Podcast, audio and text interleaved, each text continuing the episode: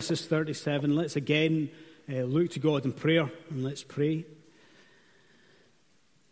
Lord, what a joy it is uh, to lift up our voices in song, to hear uh, our fellow uh, Christians also join us in the praise of your uh, matchless, holy name. Um, Lord God, we pray and uh, we ask for your activity or work just now. We are a people reliant upon the Holy Spirit for, for all good things. So our prayer is the, the same prayer as the psalmist. Do not be silent, O Lord, that we might praise your name. Do not be silent. So we ask that you would help us to understand uh, uh, Genesis 37, Lord God. Help us uh, to uh, hear how you apply it by your Holy Spirit to our lives. Help us to see Christ here, uh, that we might learn more, but that we might worship uh, all the more uh, the Lord Jesus Christ, our Lord, our Savior, our friend. And we pray in Jesus' name, Amen. Okay, if you have been a Christian for any length of time, I'm sure you would agree that as we mature, and as we grow up in the Christian faith, that what we desire from a worship service changes.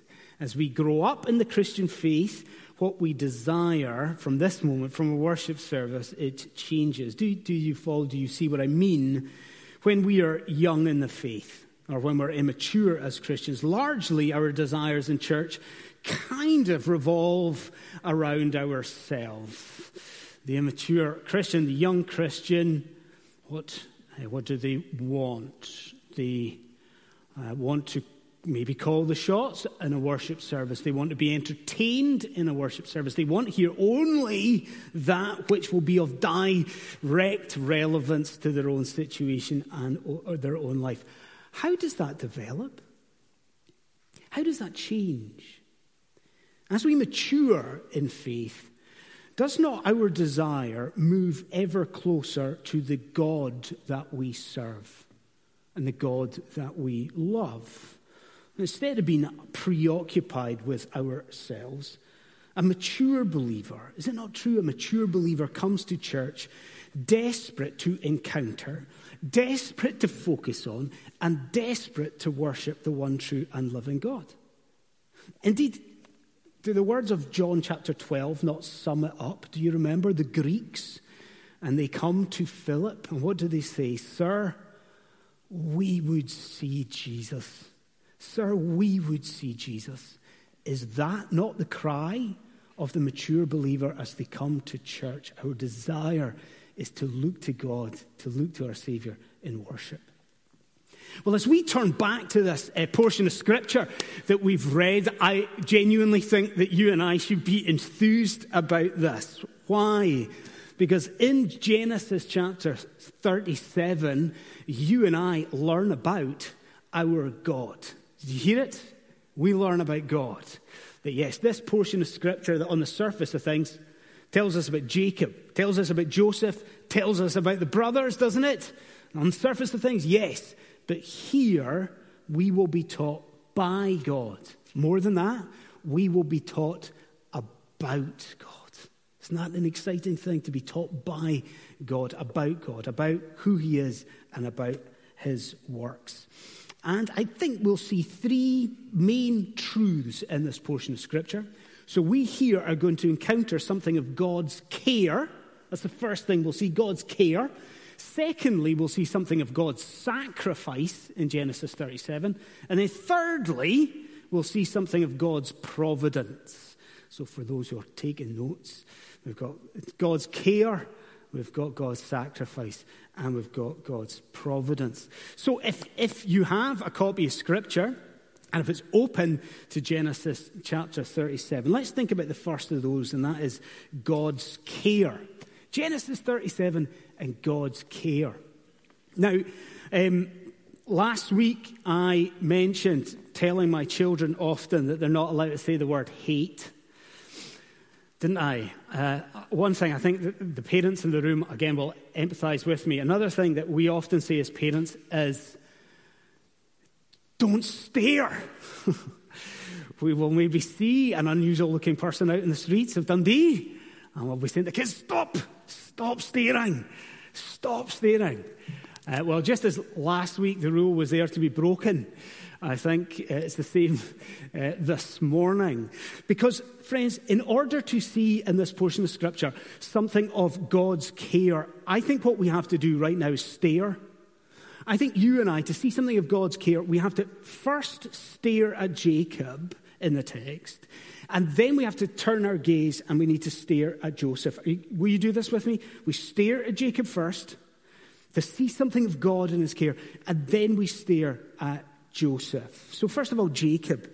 Now, do you agree with this that the start of this section seems to be very similar to the way that the previous section began? Do you notice this? That just this last week, you had Joseph's 11 brothers. What were they doing last week? Do you remember we started things that the 11 brothers were out in the fields tending sheep? Remember that? Isn't that what we've got here? Kind of similar thing. And then what happens is that Jacob sends Joseph to his brothers.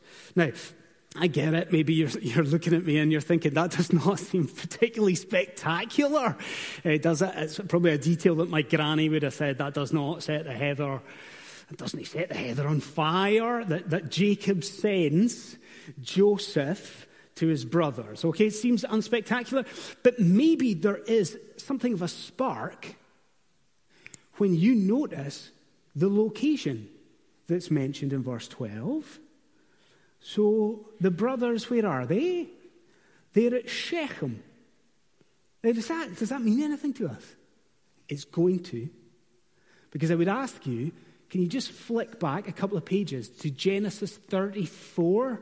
It's really quickly. If you've got a Bible, go back to Genesis 34. Now, if you don't have a copy of the Bible with you, let me just tell you what the other people are seeing in front of them. Okay? So, in Genesis 34, we learn of a daughter. We've been focusing on the sons of Jacob, haven't we? In Genesis 34, we learn of a daughter of Jacob. So this is a sister of these 11 brothers. And what we learn, not to put too fine a point on it, is that this daughter of Jacob is defiled and she is abused by who? By the prince of Shechem. Okay, now, when these 11 brothers hear about it, do we remember the story? When the brothers hear about it, these 11 brothers take matters into their own hands. And not only do they trick the men of Shechem, what do they do? Do you remember? These 11 brothers, they take the matters in their own hands and they slaughter. They slaughter all of the warriors and all of the men of Shechem. An impulsive act, an act that is thoroughly condemned by whom? By their father Jacob. Now, you've got the Bible in your hand. As you go back, go back with me to our text in Genesis 37. And what do you notice? You notice it doesn't take you very long to get back to Genesis 37. So, this event with Dinah, this has just happened. And so, surely all of us in the room can see why Jacob is concerned in Genesis 37. Can we not see it? You what? He hears my sons are tending the flock where? In Shechem. I mean, okay, the warriors have been killed. Okay, the men of Shechem have been killed, but other groups around about can seek revenge. They can avenge that act, can they? And so, is it not amazing to see what Jacob does? Like, despite the fact that his sons have utterly rebelled against him at Shechem, and despite the fact that his sons have utterly dishonored Jacob's name at Shechem, such is Jacob's love for them, his concern for them, what does Jacob do? He sends to them his beloved. He sends to them his favored son. Now, surely already the lesson to us about our God is evident, Christian friends. Surely it is. But let's rest on it just for a moment or two, shall we? See, I think you and I are all too aware of how our culture in Scotland, how it loves to portray our God. Are you on Twitter? You'll know this if you're on Twitter, how God is portrayed, the God of the Bible. But it's the case in the wider media as well. What is God? God is portrayed as a mean grandfather. Isn't that right? That God is portrayed, it's even worse than that though. Portrayed as this old doddery but critical, critical figure, isn't he? God portrayed as one who is impatient and overly judgmental. And we all know that's absolutely ridiculous, but is this not the case? That actually, all too often, you and I, even us as people, we can fall into similar, inaccurate misconceptions about the God that we worship. Isn't that the case in your own life and my own life as well? We know better. But you and I fall into assuming that because of our failings, because of our sin, we assume that God all the time can just be impatient with us, that God is just disappointed with us because of our sin. We fall into thinking that God is just constantly angry with us. But as you come through the doors this morning, you open God's word, you stare at Jacob. Christian friend, what are you reminded about today? Are you not shown what God is really like? Please hear me. God the Father is one who loves you so much, Christian friend, filled with such care. What has He done? Despite your rebellion against Him, despite the way that you dishonor His name, what has He done? Look at Jacob. God the Father has sent to us His one and only Son despite our rebellion. Is it not the case that you stare at Joseph, uh, Jacob with me just now and you have John 3 16 ringing in your ears? You look at Jacob, what do you see? For God the Father loved the world so much. What has He done for us? He, gave, yes, God the Father has sent to us His Son whom He loved.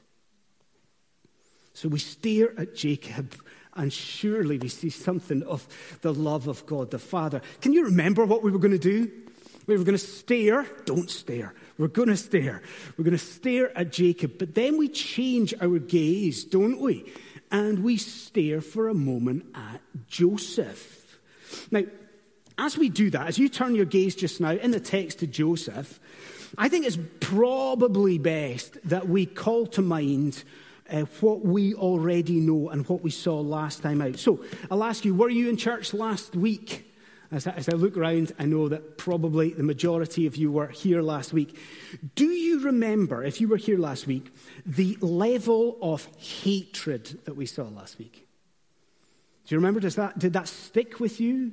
Surely it did. We saw the hatred for Joseph from whom? From his brothers. Do you remember? the level of hatred because of what? How he was favored because of his robe. I think we saw, was it four times? Three times or four times, in increasing measure, we saw loathing. We saw how those 11 brothers, they really hated, they hated Joseph. Now, in light of that, as you look and stare at Joseph, isn't it amazing what you see here? Uh, look with me, first of all. We'll put it up on the screen, the end of verse 13. But have a look at Joseph's willingness. If you've got the Bible or on the screen, have a look at the end of this. Uh, just think about, first of all, what he's been asked, Joseph. So his dad has asked them to travel a long way. To travel where? To a really dangerous place. and then the worst of it, he's been asked to go to a group of men who hate him. Hate him. And then read it. Look at the last words there. What does Joseph say? He says, Here I am. I'll go. Send me. Isn't it? Who's it echoing? Echoing Abraham. But doesn't it, in your mind, send you to Isaiah? Here are words of, of immediate eagerness. Despite all of that hatred, Joseph saying, I'll, I'll go, send me. So we stare and we see his willingness, but then also I want you to, to note his determination. See, if you follow it, think about what happens. So where does what happens with Joseph? He said, I'll go, and so he goes, and he goes to Shechem. But did everybody notice that he gets to Shechem and his brothers are not there? So, what would you do?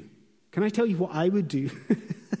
if my dad sent me to a group of people that hated me, and my dad said to me, Andy, go to Shechem and, uh, you know, speak to these people who hate you. And I got to Shechem and they weren't there. Let me tell you for nothing, I'm going home again.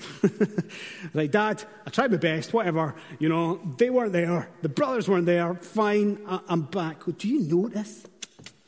Do you notice what Joseph does? He learns that they are in Dothan, and listen to me carefully, he goes after them. Joseph seeks after his brothers. Does that amaze you? Listen, if it doesn't amaze you, it ought to amaze you because this week I tried to work out the geography. You know, you get your phone out, you do the Apple Maps thing, and you try to work out what's going on. Now, listen, listen. So, the, the journey that Joseph takes to follow after and seek after his brothers, that is the equivalent of you and me after this service. Like, you've got to tell me how you feel about this. After the service, the journey here is the equivalent of us walking to the center of Glasgow. That is the journey that Joseph took to seek after his brothers. That's the equivalent. And so, surely, here, if we are seeing a shadow of the love the Father has for us, oh, people, and do you not also see a shadow of the love that God the Son must have for us. If you are new to Christianity and new to this church, you need to understand what is happening. Before the creation of the world, in what theologians call the covenant of redemption, what has happened? But God the Son has put his hand up. Before the creation of the world, God the Son has willingly agreed to this mission from his Father and think about what the mission was. That though that was a mission to go to a people who are enmity with God, though it was a mission to go to people who hate God, hate the Son of God, God the Son puts his hand up and says, Here I am. I will go. The Lord Jesus Christ, the Son, he has come to seek and to save the lost. So we see something of God's care. Second of all, we see something of God's sacrifice. Now, I'm pretty sure it's the case that as a congregation, St. Peter's has joined the rest of the world in the last couple of weeks in being outraged by the recent events in Ukraine. That's the case, isn't it? As I've gone around speaking to the congregation, it's clear we want to talk about it. We have been outraged by what's happened. I think one aspect of that is our revulsion at particular details that emerge about uh, the situation in Ukraine. You know how it works, don't you? On your phone or in a paper or on the TV. What happens is that you read or hear a little detail, don't you? We all hear a little phrase about the conflict, and it's the phrase and it's the detail that seems to bring the reality of the atrocity home, isn't it? You hear of a Russian tactic, or you read, come on, you read of just the casualties in one day. And that little phrase, that little detail, it brings it all home, doesn't it? Well, at this point, we come to this gross mistreatment that Joseph um, faces from his brothers. And it's complicated. Don't you agree? The mistreatment, there's so many levels and there's so many things going on. It's very, very complicated. So I think the best way of us understanding it is actually by you and I noticing just a few, just three little phrases in this chapter that really stand out and seem to bring the mistreatment home to us. So, will you do that with me? Very briefly, I just want you to notice three very short phrases that bring this home. So, for the first, let's look at verse 18. Chris, if you could put that up, that'd be great. Verse 18. Now, before you read it, don't read it, don't go there. Remember the situation before you get to the phrase. What's the situation?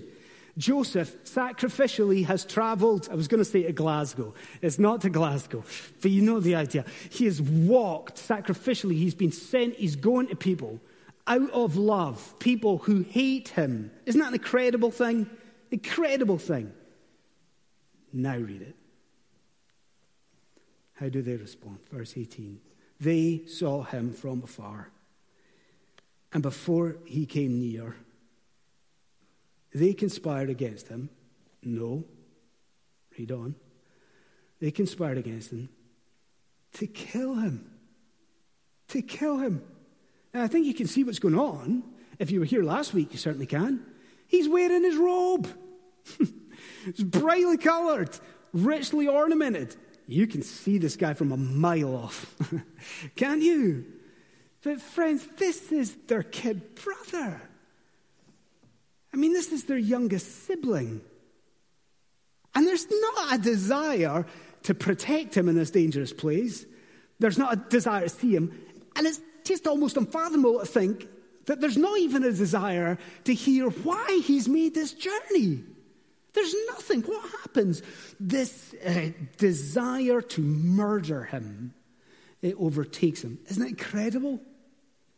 Now, at this point here, Reuben, uh, he intervenes. Does the, I'd love to know what you think of Reuben. Um, you may be clapping your hands thinking, good on Reuben. But come on, aren't you with me to say that it's at least half hearted? And isn't it just possibly entirely self seeking? Who's Reuben? What do we know about Reuben? He's, he's the eldest brother, isn't he? So remember, he is the one who has to give an answer to his father in this situation, okay? What else do we know about Reuben from Genesis 35? He has slept recently with his father's concubine. So is it not possible that Reuben's just trying to cover his back here in the suggestion? Regardless, the brothers listen. And instead of killing Joseph instantly, did you get the details of what they do? If you didn't, please listen. What they do instead of killing him immediately is they strip him off that robe, that garment that was so precious. They take it off him. Where do they throw him? They throw him in one of these pits that existed in that part of the world. And it was a pit that was cut out of the rock, out of the limestone for gathering water. They throw Joseph, their youngest brother, into this pit, and it's at that point there that we get to a second phrase. And I, am going to just go ahead and say this to you that I think this is the lowest point of this chapter. So, can we put up verse 25? Oh, just read the beginning, or look at that. They sat down to eat. They sat down to eat. What do you think of that? Isn't that horrendous?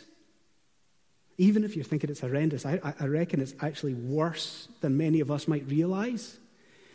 Because in, later on in Genesis 42, the brothers reflect on this very moment. And do you know what we learn from Genesis 42? At this precise moment, in that pit, Joseph is begging for his life. Isn't that an incredible detail? So their youngest sibling, they've thrown him away to starved to death, and he's crying out and he's begging to his siblings. And what do they do? They sit down to have some lunch. Now, here things change gear. I need you to understand that where they were, Dothan, was on this trading route, one of the main trading routes in the ancient world, and it, it, ran all the way from Damascus in the north, and it ran all the way right down to Syria. Uh, sorry, from Damascus right down to Egypt in the, in the south. So as they're eating, you can see what happens. Some traders, Midianite, Ishmaelite traders, appear on the scene, and yeah, just in case you're doubting it, you did read this correctly. What happens? They change their plans, and what happens? They, they, what is it? They sell. They sell their youngest brother for 20 pieces of silver, the price of a slave. They sell their youngest brother. And then we come to the third and the last of these phrases. So, verse 32. So, you followed it. The brothers try and cover up their act, don't they? What do they? They take a goat, they kill the goat, they put the blood of the goat on the garment, they give this, they present this garment to Jacob their father, and then you've got this. And this is verse 32. And as you read it, do you see why it's highlighted? I'll read it to you. So they bring this blood splattered coat to their father, and they say this. What's odd about this, friends? They say, Please identify whether it is your son's robe or not. What is unusual about that? Do you see? Such is their hatred that they cannot bring themselves to use Joseph's name. Such is the level of hatred, they cannot even bring themselves to call Joseph their brother. Are we not, as a congregation together right now, appalled at this? Please tell me you are. There is wickedness here to almost unimaginable extremes. But what do we do with it? Come on, St. Peter's. Now, We can look at this and we can just look in awe and wonder at man's evil. But what do we do at St. Peter's with this portion of Scripture here, with all of these details? What do we do? I think we could look at the practical lessons that are here. We could walk down that moralistic avenue, because there's certainly lessons that we need to, to, learn here, aren't there? I mean, don't we here see something of the danger of allowing jealousy, envy, bitterness, for our fellow man to fester. As we look at this, we see that it can grow out of all control if we do that. We see that. We also surely see that you and I, as Christians, we need to do better than Reuben, don't we? We need to do better. We need to take a proper stand when we see the people in our lives pursue wrongdoing. And that's fine, that's great, but why are we in this place this morning?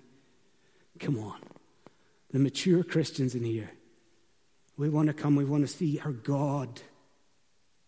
And so, Christian friends, can you not see why God, in His infinite wisdom, has preserved all of the details of this for His church throughout the centuries in His inerrant word?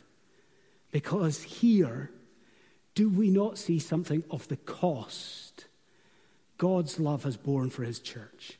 In all of these wicked details, in all of it, are you not pointed to what your Savior, the Lord Jesus Christ, has endured to win your salvation?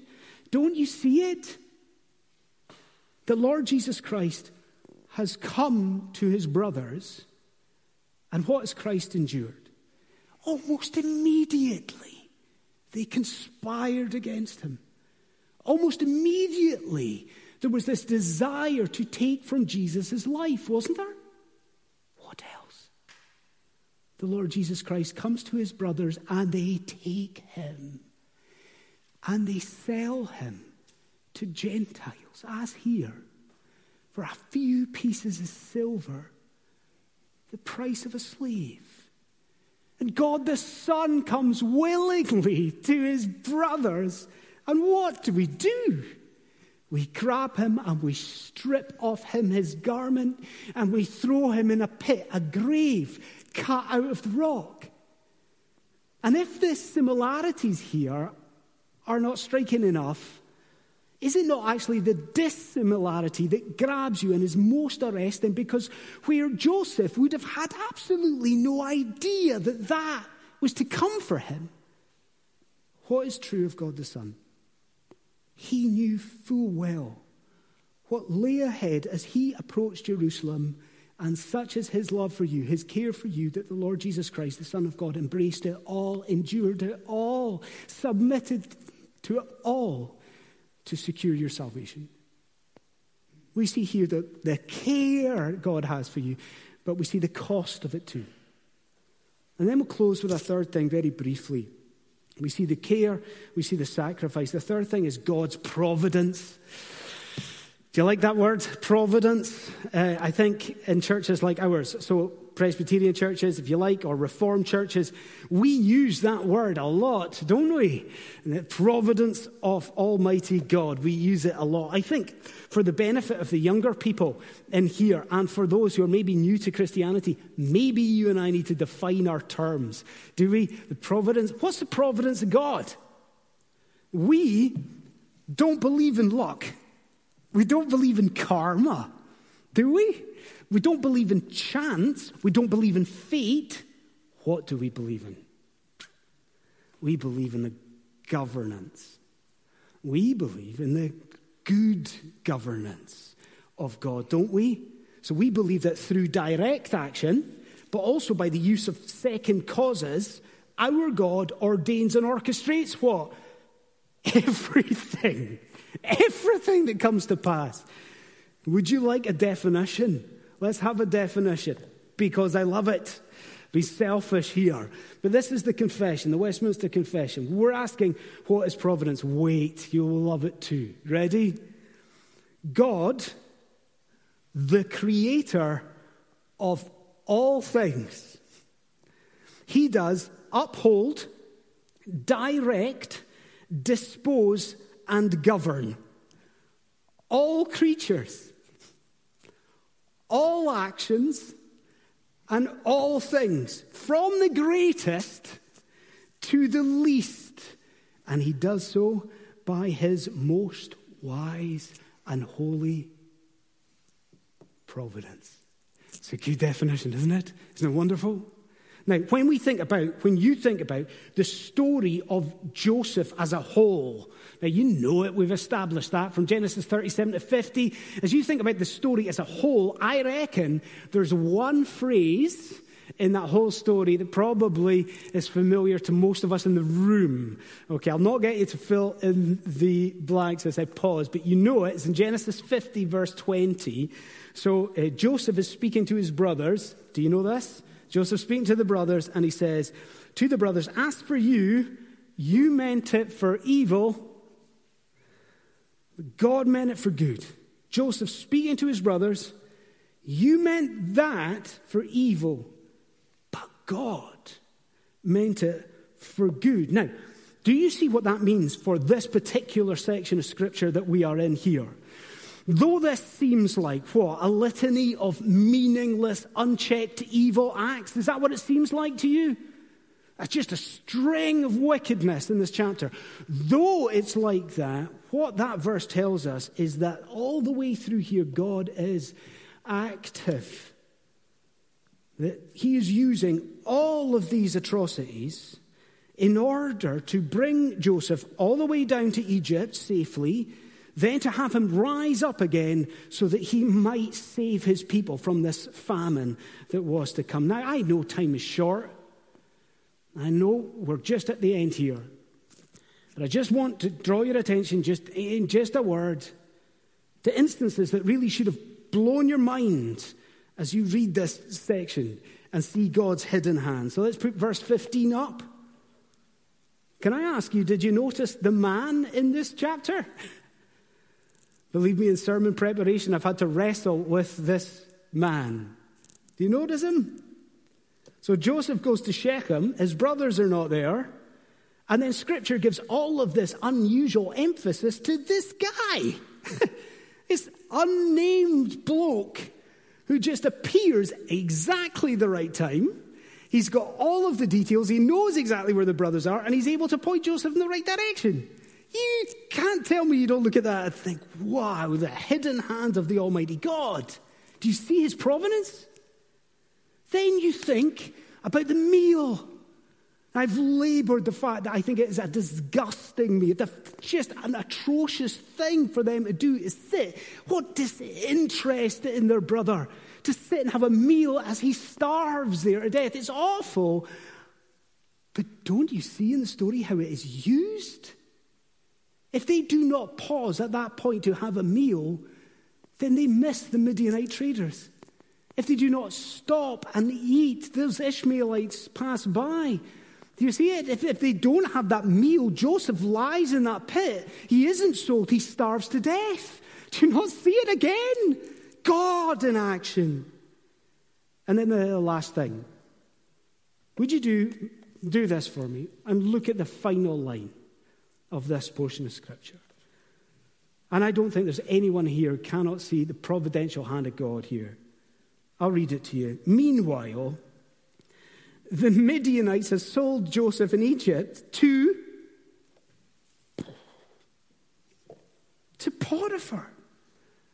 They sold him to an officer of Pharaoh, the captain of the guard. Now, that anticipates the rest of the story. It's a story that we know, but do you not read that and just go, wow?